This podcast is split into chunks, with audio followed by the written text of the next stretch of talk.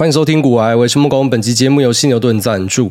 Rhino Shield 犀牛盾一体成型全包覆式的 Solid 塑防摔背盖手机壳设计，采用犀牛盾独家材料 Shock Spread 制成，打造优质超越军规落摔防护。今年材质改版再现，精准贴合机身且容易拆装，特殊表面设计达到止滑效果与快速清洁的便利体验。今年除了经典款黑色、白色以及樱花粉，也推出了疗愈新色、循环灰、钴蓝、夕阳红、鼠尾草绿跟紫罗兰等五款颜色。那同时也加入了可以更换镜头框设计，掌握握卓越的手感，也兼顾个人风格的发挥巧思。犀牛盾还有推出手机支架配件——犀牛盾固架系列，采用独家专利设计，一秒快速开合站立，打破市面上手机支架结构限制，变化数种握法与站立角度，提供全新选项。透过数十万次的开合拉力以及稳定度测试，打造出高强度的安全支撑，并有八十五趴是由回收材质制成，实践永续，并为地球尽一份心力的同时，让坚固耐用且操作简单的固架陪你升级每一项体验。此系列共推出固架 Mini、固架 Max 以及固架 Max、Max Safe 兼容三大款式，拥有重复粘贴或是 Max Safe 功能版本可以供选择，皆提供上千种图款以及个人化的设计服务，满足广大使用者在生活中的各类情境风格以及使用习惯。防护风格便利，一手掌握。这边提供给所有需要的朋友们，你可以输入我们的折扣码“骨癌”，就有九折优惠，就是“骨癌”两个字。那也可以推荐给你的朋友们一起使用。这边提供给所有需要的朋友们，可以在链接上找到相关的说明跟链接。好，那上一集 Q&A 有跟大家聊到说，我要跟大家分享一个 tweet。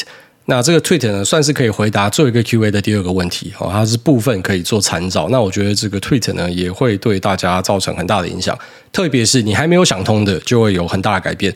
那如果说你是已经想通的人呢，你看了这篇就会觉得，嗯，这个说的是事实。那就在这边分享给大家。它是来自于 at Neville 啊，这个 Neville 呢，他是一个印度裔的投资人。他在他的推特置顶放了一篇文章，那这个文章呢，已经有呃二十几万个 like，那六万多个 retweet，算是一个蛮热门的文章。二零一八年，那虽然是四年前的东西了，可是我觉得放到现在看还是非常有感觉。其实大多数的所谓经典哦，它是。可以穿越时间的啦，它不是说什么只有在当下有效。好，可能我们今天讲说怎么样在 Web Three 里面赚钱，那就在当下有效而已。可是有些东西呢，是一个观念上的东西，是一个认知上的东西。这个东西呢，它可能就不是单纯的面对某一个事件，它可能是可以穿越时间，都让大家可以应用在自己生活里面的。那其实我觉得，对于很多人来讲，这些东西应该算是常识。但对于那些他听到可能会觉得很震撼，或者说“哇靠，这个东西真的很有效、很酷，改变我很多认知的”，那其实这就是会帮助你很大的东西。但这对于一些已经懂规则的人，其实他们可能会觉得，嗯，这个不就是一个呃大家都该知道的东西吗？可是还真的蛮多人不知道这一件事情的。那我们就稍微来聊一下这个啊，Twitter 在讲什么样的东西。好，那标题就直接下：How to get rich without getting lucky？怎么样不靠赛的变有钱？Seek wealth, not money or status。你要追求的是财富，而不是金钱跟状态、社会地位。那 wealth 呢，就是 having assets that earn while you sleep。在你睡觉的时候，也可以帮你赚钱的资产。那这些资产有什么呢？我觉得股票、房地产、债券都算。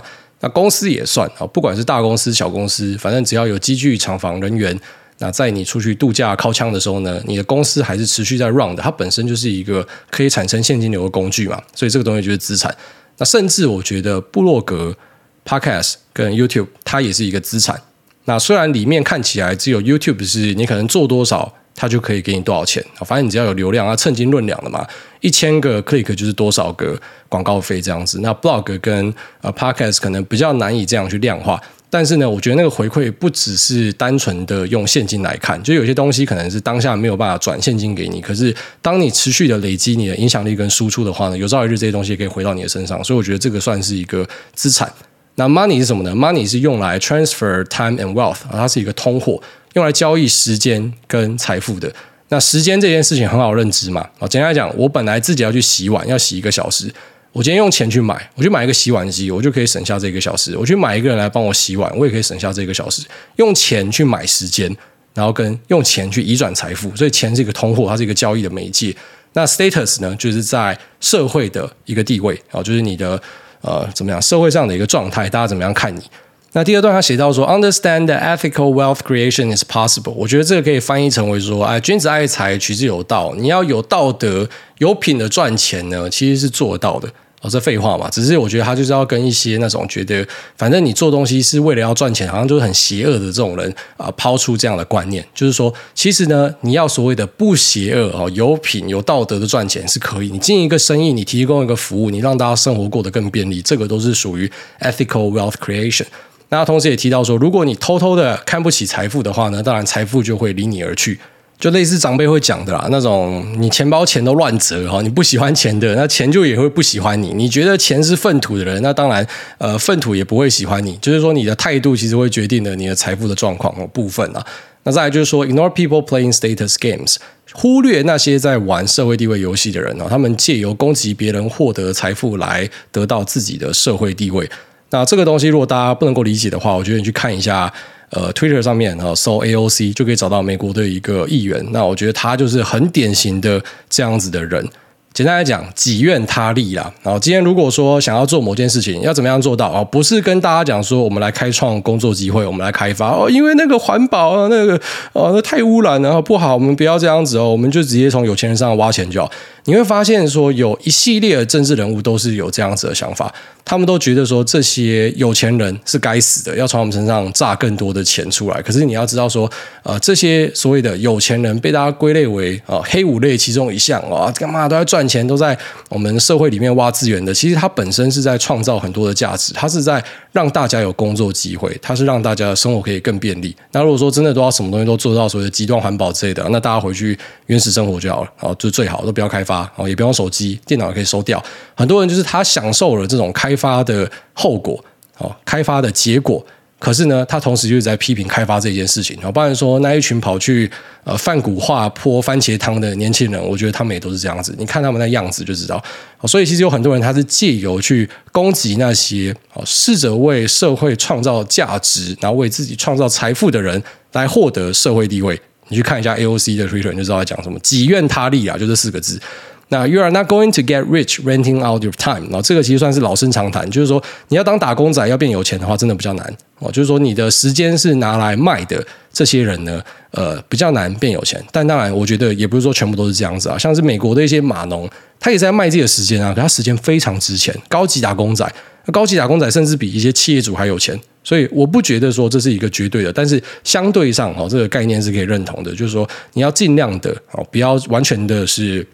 啊，靠着打工来赚钱，这个打工没有任何的贬义，就是说去付出自己的劳力换钱这件事情呢，它可能是你收入的一环，但是你也必须要 own equity，你要有权益，你要有一些啊、这种股权，你必须要拥有一些生意，即便你自己没有创造生意，那你怎么样拥有生意？买股票，买股票就是获得生意的一种，只是大多数人是这样，可能我今天买进跌个五趴十趴，那边干你娘一直骂。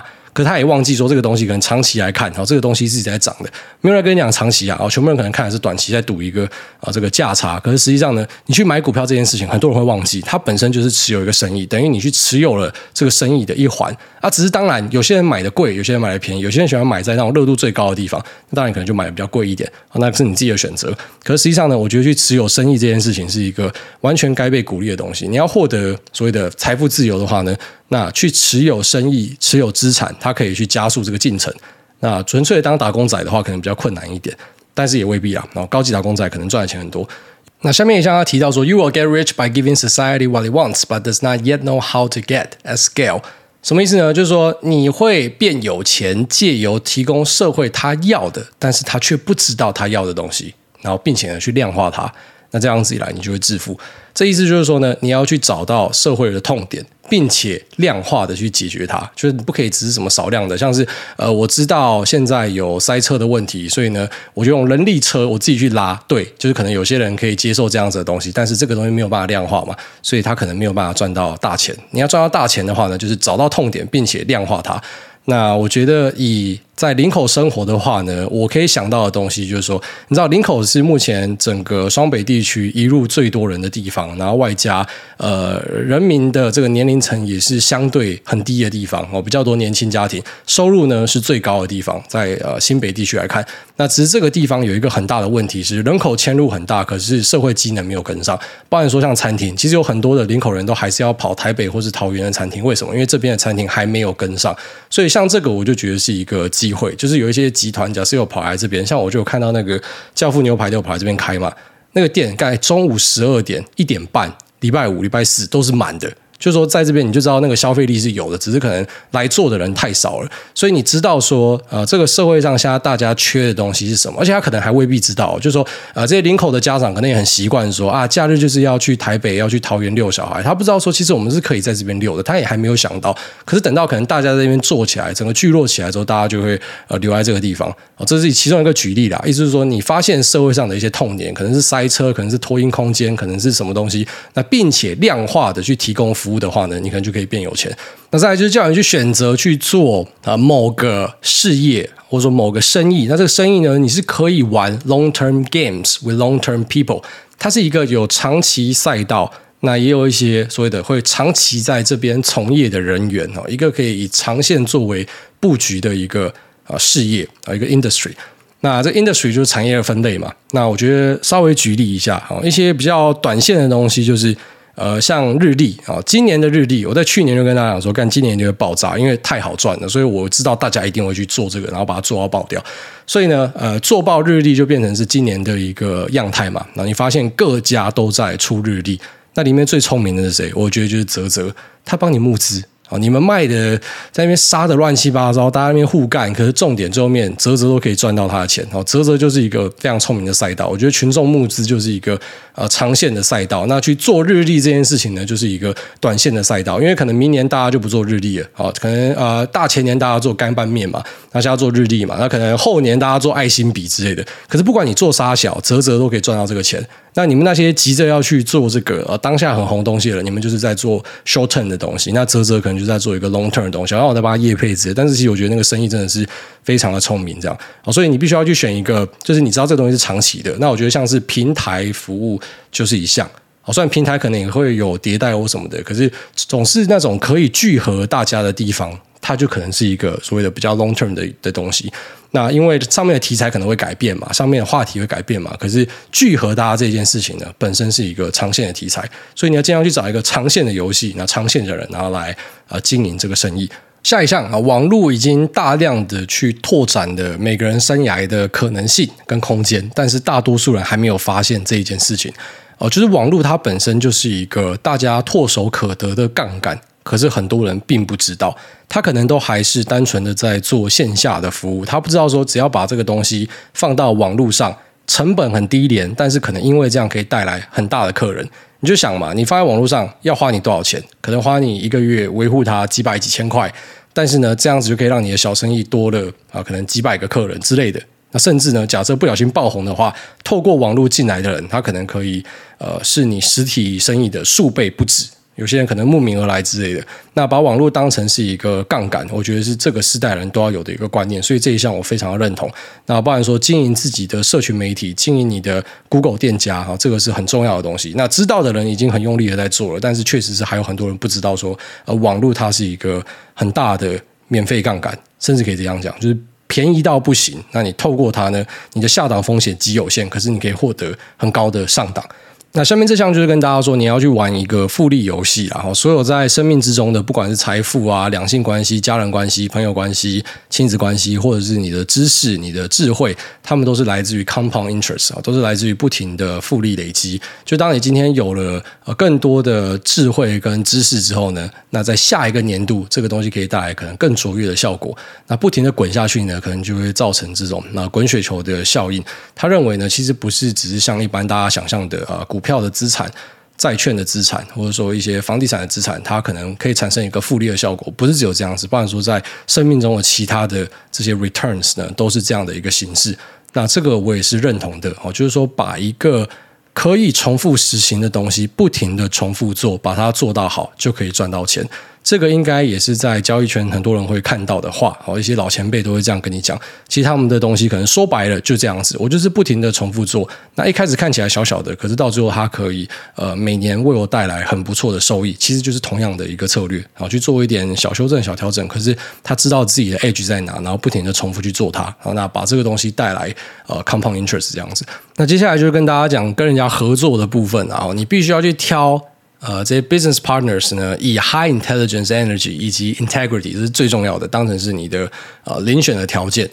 高智商就聪明人啊，energy 有活力的人，然后以及最重要的 integrity 然后正直的人，这个是你选人最重要的几个条件。那你不要去跟 cynics 还有 pessimists 当 partner。那 cynics 就是说那些愤世嫉俗的人，pessimists 就是很消极、很很悲观的人。那这些人呢，他们的信仰是 self-fulfilling，就是他只会想要自肥，他只会想要做那些对他自己有利的东西。所以呢，要远离这些人。Learn to sell, learn to build. If you can do both, you're unstoppable. 你学会怎么样销售，学会怎么样创造，那两个都可以做的话呢，就可以达到 unstoppable 的境界哦，完全是无人能挡的境界。那 learn to sell 这件事情呢，可能是比较难一点，我自己觉得啦，然后就是会 build 的人可能很多。那但是会 sell 的人呢，可能比较少一点啊。于是说有很多的呃大老板呢，其实都是那种业务体系出来的啦。就是你要很了解你的产品啊，你要知道怎么样把东西卖给别人，要怎么样把业绩带进来。那同样在创作的部分，当然一样也是很重要。那只是说，我觉得 sell 的部分可能比较难一点。那 sell 的部分其实拉在股票市场里面讲也可以。呃，你什么时候要把一个东西卖掉？其实这也是很考验你的这种所谓的业务能力啊。就是我们去买进一个股票，最后面假设我们是做这种价差的，就是你一定要把它卖掉嘛。只是你什么时候要卖掉？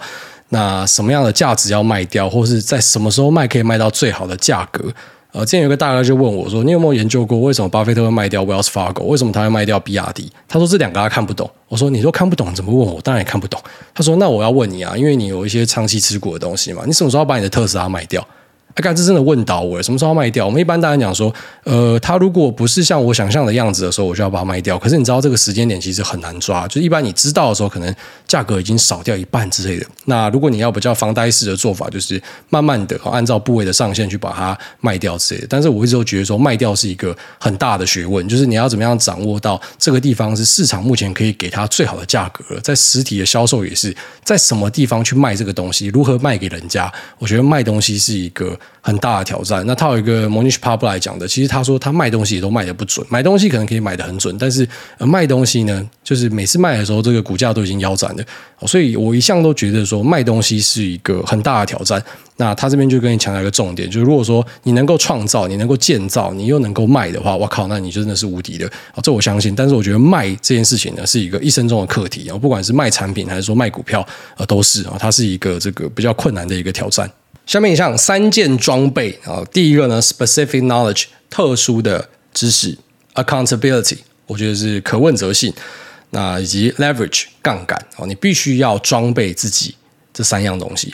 specific knowledge 是什么？特殊的知识，我们来看他怎么样说明。他说这些知识呢，是你无法 be trained for，然后你没有办法单纯的被训练出来。如果说社会可以训练你的话呢，就代表他也可以训练另外一个人，然后来取代你。所以我觉得可以直接把它想象成是呃，可能一些证照，证照这种东西，大家都觉得是我的一种知识的认证嘛。可是其实这个证照可能一年就是几百几千个人都可以获得。那你到底有什么样特别的地方？就是你可能因为这样子可以获得一个门槛，但其实同时也代表着啊、这个是有数百数千人随时可以取代你的。他说，specific knowledge 呢，要怎么样找到呢？你可以透过去追随你自己啊、最内心最真实的好奇心以及你的热情之所在。来获得，而不是去看，就是可能现在外面最火红的东西是什么，然后我就想要去学习那样子的东西，因为这样你是找不到这个 specific knowledge 的。那后面这段我觉得很有趣，他说，building specific knowledge will feel like play to you, but will look like work to others。对你来说，这个东西看起来会像是在玩，可是别人会觉得说你是在工作。那这个东西呢，就是你正在 building specific knowledge 的一个象征。那当这个 specific knowledge 呢被教导的时候呢，它一般是透过 apprenticeship，not schools 啊，就是说这种特殊的知识呢，你没有办法在学校习得，一般是要透过师徒制，就是可能某个师傅教你这样子。那 specific knowledge is often highly technical or creative. It cannot be outsourced or automated. 特殊的知识呢，它一般来说是高度的技术性以及高度的创造力，它没有办法被外包，或是也没有办法去自动化。那这东西看完之后，我就有一个想法，就很类似说，现在坊间会教你一些，举例来说写作课。那写作课呢，你看完之后，你就可以成为一个小说家吗？Fuck no，当然不是嘛。你看完之后，你可能会知道说，我要怎么样表达比较对。我要怎么样分段？我的故事的起承转合应该是要怎么样？可是你去上完这课，你不可能成为一方大师。但如果说你今天跟着其中一位写作大师，他直接把他对于社会的观察感知传给你的话，那这种东西可能比较难以言传。他可能只能够靠感受以及时间的累积。你跟着这个师傅，他把一些东西传导给你，这个东西你之后拿去开课，可能也比较难跟大家说到底怎么样办到这件事情。那我觉得这个就是类似他提到的，就这个东西，它可以透过呃 apprenticeship，透过一个师傅传给你。可是如果你今天要开课，你要量化它的话是比较困难的。那也因为它是比较困难量化的东西，所以呢，它当然是比较难以被取代的。它是呃充满创造力的，它是充满技术性的东西。那我觉得想通这点，你也会明白说为什么会。啊、在你看来像是在 play，可是，在 others 看来像是在 work。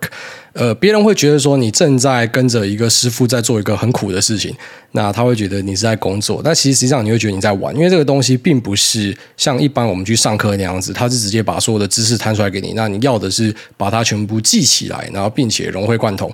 它比较像是你本身就是在探索。那也因为你是在探索没有人走过的东西，或者是很少人走过的这些途径，所以呢，它本身会让你变得无可取代。那同时你自己会觉得可能充满了一些乐趣，可是别人却看不出来，别人会觉得说你到底在干什么？这个东西是非常的辛苦。我自己会这样去解释它啦。那后面呢，就是三件套的第二件，accountability。你必须要 take business risks under your own name，你必须要用自己的名字去扛下生意上的一些风险。那如此一来呢，Society will reward you with responsibility, equity, and leverage。社会会给你回报哪三样东西？他会觉得你是一个有责任感的人，那他会以股权予以回报，以及杠杆予以回报。那这边要怎么样说呢？当然，呃，觉得你是一个有责任感的人，这个没有什么好说的哦，因为你敢扛风险，你敢拿自己的名字下去搏。那 equity 跟 leverage 呢？我觉得可以拿馆长跟瓜吉来举例哦，就是两个都是自己圈子里面呃非常知名的人士，那也都是敢拿自己的名字来负责的人。那像馆长，如果今天要在开新的健身房，一定就是一堆钱要拿去丢他了，这个是肯定的，他根本不会缺钱，他只要想要做某件事情，就是一堆钱会下去。瓜吉一样，即便可能很多人会讲说啊，那个什么上班不要看养一堆人，根本没有在赚钱杀小，可是根本不重要。他今天假设要再开别的东西，也是一堆人会拿钱丢他，即便知道这个东西未必赚得到钱。那 leverage 呢，就当然用自己的名字，他们一定也可以去拿到很多的杠杆，就他可以去借钱贷到更多的钱。所以除了可以去获得股权之外，也可以获得更大的杠杆。那股权的部分也未必说他自己主张要去开新的生意，可能别人需要他的帮忙。那别人需要他的跨刀合作，也可以拿股份分给他，所以他本身在呃可问责性这个框架之下，因为他扛了很多的责任嘛，那他本身是在社会上大家觉得这样人是可以信赖的。虽然当然一定会有很多人讨厌你，但正常哦，任何一个名人都有一堆人讨厌。我的意思是说，他只要有这个圈子里面够多的人是支持他、喜欢他的，他就真的可以获得这三样东西。那再他说，The most accountable people have singular, basic and risky brands。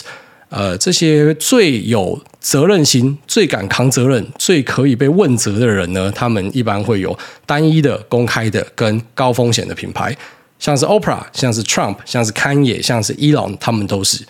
那我刚刚讲的这个瓜吉跟馆长也是嘛，他的品牌就挂在那边。为什么他会是一个呃有可问责性的人？因为他的生意就在那边，好，他的生意是公开在那边的，所以他是。有东西可以失去的人，那这些人呢？我觉得他们是在社会上可以比较被信赖的一些人哦。就是我们以整个大致上的框架来讲，那也是要强调，一定有些人会特别不喜欢瓜吉，特别不喜欢馆长或什么的。可是你不得不说，他们在自己的圈子里面做得非常的不错。那也是因为有这样子的一个背景条件，就是他会有一个单一高风险的的品牌。那其实像这样子的东西呢，本身就是会呃为它带来一些优势。那可能也是因为像 Neville 讲的，因为你的品牌是单一的、公开的，并且是比较高风险的，所以呢，你会比较可靠。就是说你没有别的东西啦，你就是以这个东西作为主体，那你必须要去维护好这个东西，你必须要维护好它的名声，那你必须要把责任扛好扛满。所以因此这样子呢，你变成是一个更可靠的人。我觉得他的意思是这样子。那最后面呢，三件套最后一个 leverage 杠杆，它前面先引用阿基米德讲的，给我一个够长的杆子，然后让我一个地方可以站，我就可以把地球给翘起来。那 fortune requires leverage，财富需要杠杆。Business leverage comes from capital, people, and products with no marginal cost of replication, such as called the media. 是什么意思呢？就是说，生意上的杠杆有几个来源呐、啊？第一个就是资本的杠杆，第二个呢就是人员的杠杆，那第三个就是产品的杠杆。产品的杠杆说的是什么呢？就是说你去复制它，这个成本是极低的。像是你卖软体，哦，你做出一个软体可能需要花很多的精力嘛。可是这个软体呢，卖十个、卖一百个、卖一千个、一万个，对你来说这成本是极低的。以前走实体通路的时候，可能还是有些成本，但你走线上的时候，就是让大家下载而已，所以基本上没有什么样的成本。那一本万利就在讲这样子的东西哦，这些东西呢都属于 business leverage，那 capital 的部分就在讲钱。那如果说你想要募资的话呢，你必须要使用上你的 specific knowledge，然后刚才前面讲的这种特殊的知识，就你有跟别人不一样的知识。那并且呢，你要有 accountability，你要可问责性，你是一个可靠的人。那并且呢，展示出这个啊 good judgment，就是因为你有这样子的东西，所以呢，它是一个证明，说你有一个很好的判断力。那再来就是第二种人员跟劳力的杠杆。他说，labor means people working for you 啊，labor 就是说有人来帮你工作嘛。那这个是最古老的一个杠杆方式。那 labor leverage 呢，会让你的 parents 感到很骄傲。It will impress your parents，哦，可能就是你的家人觉得说，哇靠，有好多人在帮你工作，那好厉害这样。但是呢，你不应该浪费你的生命追逐这样的一个目标。那 capital and labor，资本跟人员呢，他们是 permission leverage，就他必须要获得允许，他必须要获得呃同意，那才可以去开这样的一个杠杆。因为每个人呢都在追逐 capital 哦，每个人都在追逐说我要更多的资本，可是资本讲是要有人给你才有嘛，所以它是一个 permission leverage，就是要有人同意你要许可你才可以有的。那每个人都想要去带领别人，但是呢，也要有人家同意去跟随你，你才可以当一个领导嘛。所以你要有资本跟劳力的杠杆呢，你都是要获得别人的同意，你才可以去开这样的一个杠杆。但是呢，product 的杠杆。Code and media，刚刚提到的媒体跟城市码这两件事情呢，它是 permissionless leverage，它是一个不需要许可的杠杆。那他们是呃新一代的富豪在使用的杠杆，哦，就是你现在看到的这些科技新贵，他们都是使用大量的啊这样子的杠杆。你可以去创造软体跟 media 哦，任何形式的媒体，像是文字、影片，或是说声音、podcast、YouTube，或者像是 blog 啊，这都是 media 的一环。那他们在你睡觉的时候呢，都会帮你工作。An army of robots is freely available. It's just packed in data centers for heat and space efficiency. Use it. 呃，这一点其实就是很多人会忽略的东西。就大家可能都会讲啊，AWS 啊，GCP 啊，Azure 啊，你都会讲。可是实际上，你有用过它吗？好，那像我们自己在开网站的时候就会知道嘛。啊，以前你去做一个网站，你必须要养一个伺服器啊。那这个伺服器的费用是不便宜的哦。然后出伺服器是不便宜的。可是现在有 AWS、GCP 啊，你那个每个月进来几千个人，对你来说可能就是几百块的开销而已。所以现在这些大型的资料中心，大家炒股都会讲到资料中心嘛。可是可能一堆人不知道资料中心是什么。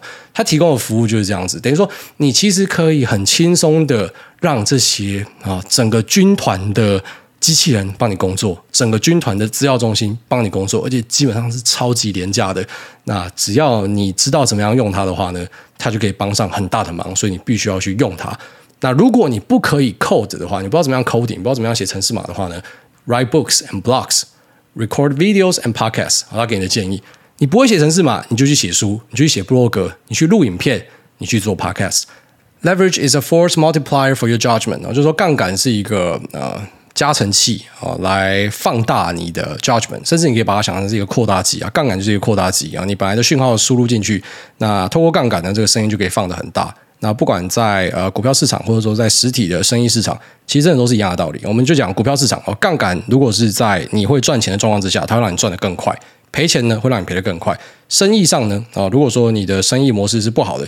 透过更大的杠杆，你就是更快进棺材。可是如果你生意模式是好的，放了更大的杠杆，你就加速达成你的目标。那即便是他上面提到的，像是做 videos 跟 podcast 这样的杠杆，其实也都是有好有坏。就你平常在你的同温层发发东西，然后可能因为就是你的同温层看到嘛，大家看到觉得哎不错，都给你赞这样。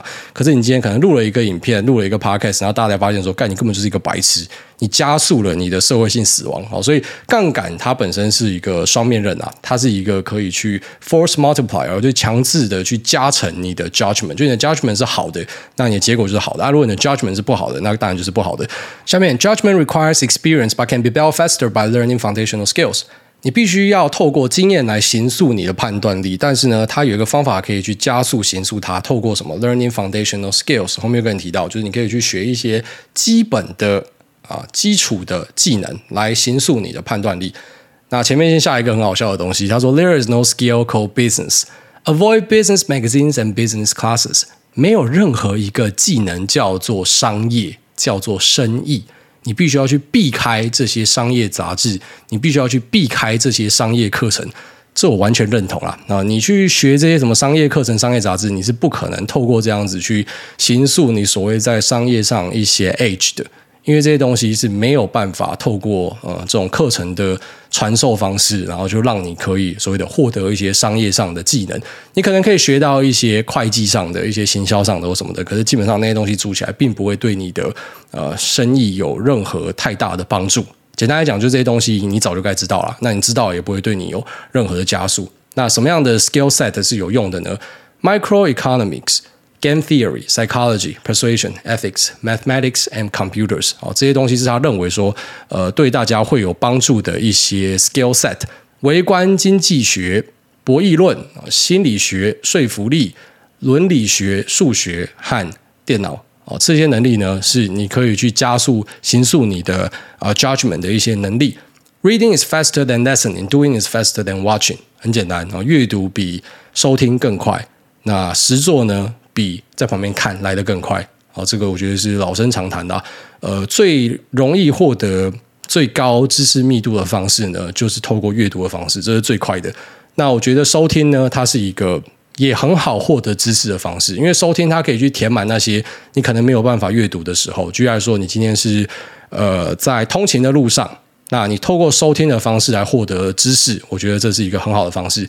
那只是如果说 reading 跟看影片的话呢，reading 绝对是最快，因为一样都是要把你的注意力腾出来，然后要眼睛去盯着的话呢，看书绝对是比看影片更快了。所以这是告诉你一些加速的方法。You should be too busy to do coffee while still keeping an uncluttered calendar。呃，你应该要感觉到连喝咖啡的时间都没有，因为真的太忙了。可是同时呢，你的行事力也不是说完全的卡死。啊，这个意思就是说你在大格局上哦，你那个安排要安排的仔细一点，那要让自己都是有余裕的。可是，在做每件事情的时候呢，都应该要呃直接全力的投入。那后面这段很有趣，就是说你必须要去设定一个。Aspirational personal hourly rate，也就是说，你去定义一下你现在的时薪是多少，你一个小时值多少钱？呃，举例来说啊，像我要定义我自己的时薪的话呢，就是我的业外收入，我的 podcast 收入，再外加我的股票收入，然后把它除以我的工时，就是我的时薪是多少。像今年的话，时薪就比较低一点，因为股票在赔钱。但如果说在过去的话呢，哎，干其实时薪蛮高的。我确实也是用这样的方法在思考。所以呢，我的时薪算出来之后嘛，如果我今天去解决一个问题啊，我老婆叫我去弄某个东西，那我去解决这个问题呢，它会省下来的钱是比我的时薪还要少的话呢，我就会忽略它。就是有时候老婆会叫你去做一些事情，叫你去洗碗或什么的。可是问题是，我的时薪是这样子，洗碗那那么那么小的东西，那我去找一个人来洗。那其实呢，这个对我们大家来说都是比较好的。老婆可以接受的话，就把这些东西外包出去。所以后面也写到嘛，If outsourcing a task will cost less than your hourly rate, outsource it。如果说你今天把这样的一个工作外包出去，它实际上花费是比你的时薪还要来得低的话呢，全部外包，时间是最重要的。啊，一个问题，如果说你去解决它，它并不会呃比你的这个时薪还要来得高的话呢，就不要去解决它，不要浪费时间了。那如果说外包呢是可以省下更多的成本的话，可以比你的呃时薪更加的划算的话呢，那绝对就是外包这样的东西。同时呢，啊、全力的去工作，even though who you work with and what you work on are more important than how hard you work。即便你知道说你是跟谁工作，以及你是在做什么事情，比你到底多认真工作还要来得重要，但是呢，你还是要很认真的去工作，尽全力的去成为你的领域里面的顶尖专家。那不停的去重复它，不停的去重新定义，直到这件事情变成是真的。好，就是说你赶快找到自己的方向，然后尽量在你做的这个方向里面呢，达到顶尖。There are no get rich quick schemes. That's just someone else getting rich off you。这个就是现在社会上最常发生的事情，并没有任何一个快速致富的方法。你看到的那些方法呢，是别人在你身上致富。所以我真的觉得太多这样的东西，我也不好意思讲出来挡大家财路。如果是两年前的节目呢，这边我就是一个跟你一一举例啊。现在外面一些啊看起来什么知名度很高的东西，其实概念啊就是在你身上框钱啦。但是我后来发现也没有必要去挡人家财路了，你笨就是你活该被框。那你要知道说，真的没有快速致富的方法。那些告诉你说，呃，如何去快速创造财富，然后跟你收一笔钱的，重点是他要跟你收那一笔钱。那最后面要进入总结阶段，apply specific knowledge with leverage and eventually you will get what you deserve. When you are finally wealthy, you will realize that it wasn't what you were seeking in the first place, but that's for another day. 我觉得这边非常有感觉，就是说你去实施啊，刚刚前面提到的你的那个 specific knowledge，你探索自己，你探索你的热情，所找到的这个特殊的知识呢，那配合上杠杆，最后面你会获得你应得的东西。但是呢，当你终于有钱了之后，其实你会发现这不是你一开始在找的东西。不过呢，那个就是之后的话题了啊。我希望这个分享对大家有些帮助。那可能有些人会说，诶，看起来好像不完全跟那个 Q&A 第二题有百分之百的关联性。我觉得我脑袋就这样，就我会跳来跳去去思考。他问那个问题之后，我第一个想到的其实就是前面那一段，呃，透过批评别人，然后来获得自己身份地位的这些人。那其实还有后面这些东西呢，也是呃对我自己改变很大的东西。但我不是说这些东西是我看完它才改变，因为二零一八年已经呃算是有在起飞了，所以我不是看完这个才有感觉，而是看了这个之后呢，我会希望说有人早点可以跟我讲这些东西。呃，虽然他们可能都不是很崭新的观念，那只是他把它组起来让你理解。但我觉得这些东西是呃自己在成长的过程之中呢，发现特别有效的一些思考的方法。那这些方法呢，也可以更快速的让你去达成你要的目标。那我们今天就不是谈说什么啊，财富自由、工作自由、当自己的老板那种鸡巴小话。重点就是我们要去达成我们想要做的事情。那我们可以有更宽裕的时间，那更明确的知道说怎么样去做调配，可以让自己的生活过得更健康、更平衡。最后面其实要追求的东西是这样：怎么样可以在呃事业成功，那同时呢，呃家庭也顾好，身体也顾好。好，那种长辈讲的话，以前你把它当干话的，什么呃，你的财富是后面的好几个零哦，那健康是前面的零跟一。以前你会笑，但你现在会认同。呃，你没有健康，你什么东西都是假的；你没有家庭，你什么东西都是假的。好，大家讲，那分享给大家。靠北老妈的三十七分钟啊，哦，真的是一个。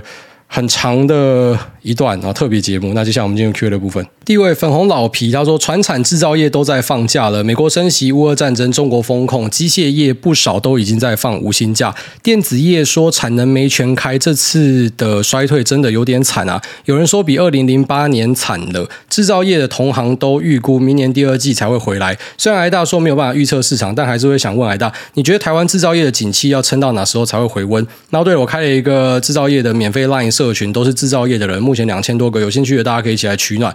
脸书搜寻制造业采购咨询平台，没有这个估计就跟半导体 Foundry 他们估的都一样啊，反正就明年第二季啊。那我已经不知道说这是巧合还是怎样，为什么大家都喊明年第二季？呃，Elon Musk 是喊二零二四年第一季啊。哦，反正就是说总是会复苏的啦，只是大家的软趴还是要好好的把它捏紧哦。那下面一位这个一二四五七五三，他说五星吹吹，祝小港黑面妈妈行车平安，财源广进。好，下面这个来看看是谁？他说想问主委一个跟股票无关的问题，知道主委是新好男人不看那一片的，那会不会欣赏一些韩漫呢？那些不是另外一个女生的身体，就是一些点啊线的艺术创作。有空研究的话，推荐漂亮干姐姐，真的很好用。然后后面放了那个等于点点等于很淫荡的表情，待会来查一下漂亮干姐姐。下面因为这个 Q 五 V 三，他说第一次留言。Hello，爱大，十月二十二号我老公生日，希望可以幸运被念到留言，祝福 Jimmy 我的吉星，泰国工作顺利，心想事成，让我们恩爱到白头。最后可以请帅气的艾大用酸民口吻唱 Happy Birthday 生日快乐歌吗？也祝福艾大荷包满满，一家幸福快乐。哦，那个你说你自己恩爱满满，结果你老公还不是跑去泰国洗泰国浴啊？祝你生日快乐！下面这个 C N H 二 N 加一，他说五星推，跟多年没有见面的朋友聊天，股癌意外成为了共同话题，希望可以一直更新下去。那想问癌大，全家去日本的话，秋口要怎么样安排呢？最后想请癌大帮忙祝十月三十号生日的 Julia 生日快乐。然后这个 C N H two N 加一，这是某个化学式是不是？那他要祝 Julia 生日快乐。那前面讲到去日本的话，秋口要怎么安排？因为是短期的啦，所以就送去保姆那边。我们林口有一个保姆很赞，但是我现在不会在节目上推广啊，因为我老婆帮他推广了之后呢，现在我们自己要送，有时候送不进去了哈。就是有这种呃，怎么讲？他在他自己家里，然后空间很大，然后帮忙带小狗的呃这种保姆啦。一般我们就是送去那边，那他的朋友也都在那边，所以等于像是同乐会一样。那下一次去欧洲应该是十二月、一二月的时候，那时候应该就会带去了，就是我们要让他感受一下这个长途旅行的感觉。虽然对狗狗来讲，长途旅行还蛮痛苦的。我希望直飞罗马航班赶快开回来，但呃，我昨天我在我的那个 IG 上面问，结果人家地方教官回应我是讲说，可能要明年第一季以后。所以现在在台湾直飞意大利也只剩下长荣的那个米兰啦。如果没有直飞的话，应该就不会带自己的狗，因为那个时速太长了。那一般短期的话，就是托给保姆哦，这样子啊。下面这个默默美吉听的气氛潜水仔，他说五星好评给起来，大好。那今天看到零零五六公告，将在今年十二月把成分股三十档增加到五十档。虽然知道癌大不喜欢高股息的 ETF，但还是想听看癌大你分析成分股数量增加对这类 ETF 的影响，十分感谢。好，一般来说，越多成分股，我觉得会越好，因为这是一个大数法则嘛。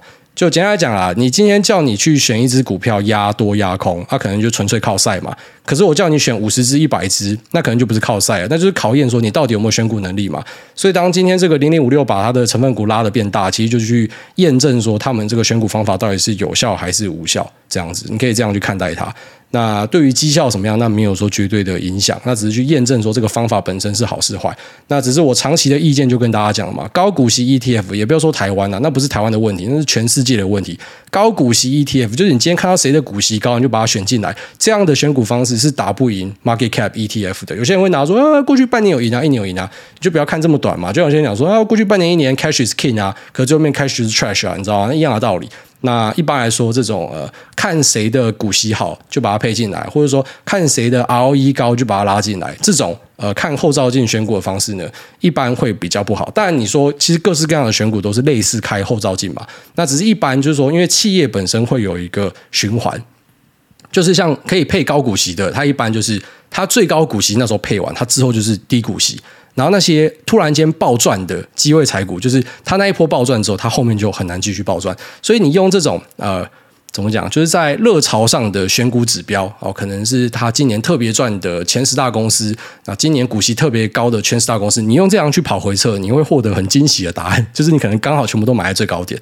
好，大概这样子。下面为这个玻璃心炸裂，他说：“财富密码，哎，大家好，小弟前阵子心血来潮跑去八方云集吃了松露水饺。”挂号果然不是穷人家能够适应的口味，然后意外的隔天股价就以涨停收盘，我是不是找到财富密码了？是不是连续吃一个月就变首富了？还请挨大开市，感恩赞叹。干八方云集的那个松露水饺他妈有够难吃的，八方云集就是乖乖的去吃他的那个韩式锅贴，那个是最赞的啊，其他的口味我觉得还好啊。但是听说八方云集他在美国这边的呃生意非常的好，那我们稍微看了一些 memo 跟数字啊，在美国这边一家店可以抵台湾二十家店的营业额。很屌哦，一家抵二十家这样子。那其实八方云集这波强势，很多就是在做这个海外的题材啦。哦，那海外的题材当然还需要很多验证，只是我们目前看到的数据显示呢，就是这个海外这一波是打得很成功这样子。哦，那八方云集这支我是不太熟啦，我知道它的一个很大的变数是它猪肉哦，猪肉成本是这家公司的看点，所以大概跟大家分享一下。但一般其实我不追这样子的股票啊，什么八方云集、梁社汉，然后还有下面还有一些什么。素食品牌什么的哦，那有兴趣的朋友可以研究看看。其实像这样子的东西呢，就比较类似说台湾版的价值投资会玩的东西啊，因为它是你生活中就直接看得到的。像台版价投会看的东西是什么？嗯，八方云集啊，大树药局啊，那呃，或是说宝雅啊。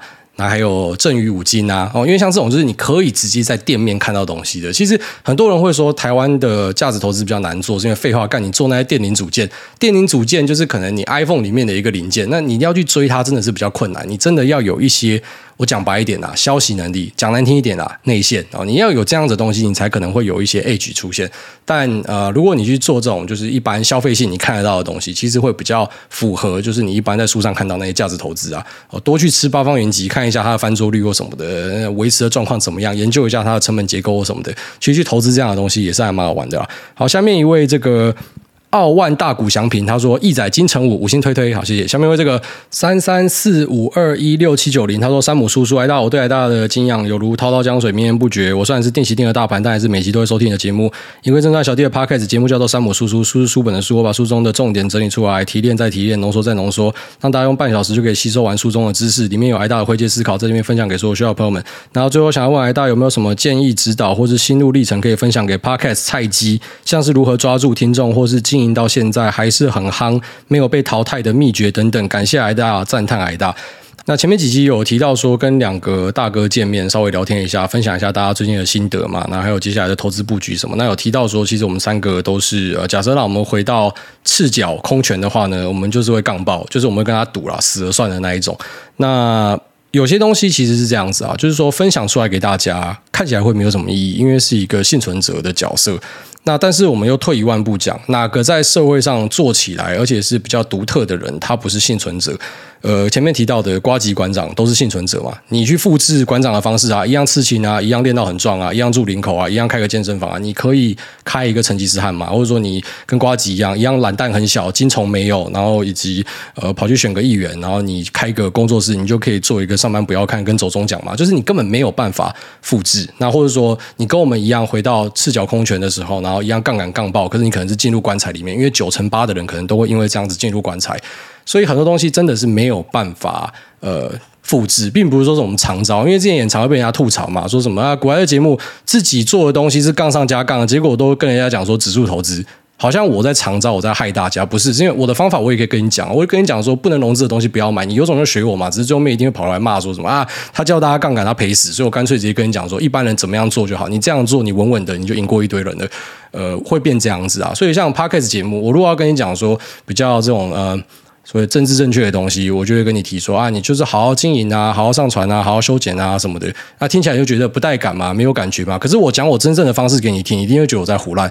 我跟你讲，真正的录 podcast 的方式，就我自己是怎么样做啊。那首先你要先有一个非常有热忱的东西哦，那你真的花很多时间在上面，那并且小有成就啊。在我看来，就是投资股票嘛，这个是我自己非常有热忱的东西。那很多时间都花在这。那也因为这样子呢，所以在节目上面，我就直接讲所有我在做我这件很有热忱的事情所发生的一切切事物，然后。外加呃塞一些日常的东西，然后塞一些呃可能我突然很在意想讲的东西，像以前还会稍微聊一下政治，因为我就想吐一下嘛。但现在我就觉得吐那没有意义，我就不太讲那样子的东西了。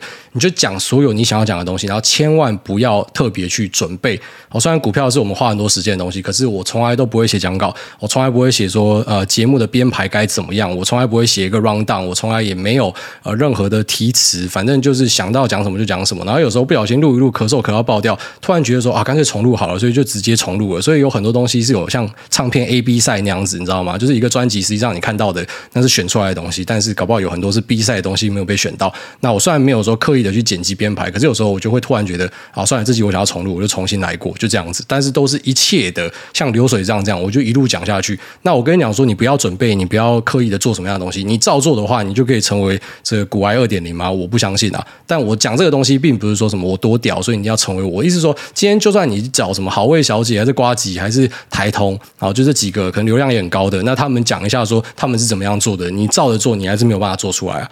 所以其实到最后就直接承认一件事情嘛，努力是最基本的。好，我们都是在自己的领域上面去做努力。那可能 Podcast 是一个媒体的管道，就像这个 Neville 讲的，它是一个杠杆。我把我的努力放杠杆出来给大家看到，那我获得了一些收获。但没有那些努力，也不会有这个杠杆的效果嘛。所以你可能就是比较可以量化的东西，就是你专注在一个你真的可以把它做好的事情上面，那一直疯狂的去做它。那最后面呢，就希望有朝一日你会被听到。因为我知道，其实，在台湾录 Podcast 的，然后我提过这件事情嘛。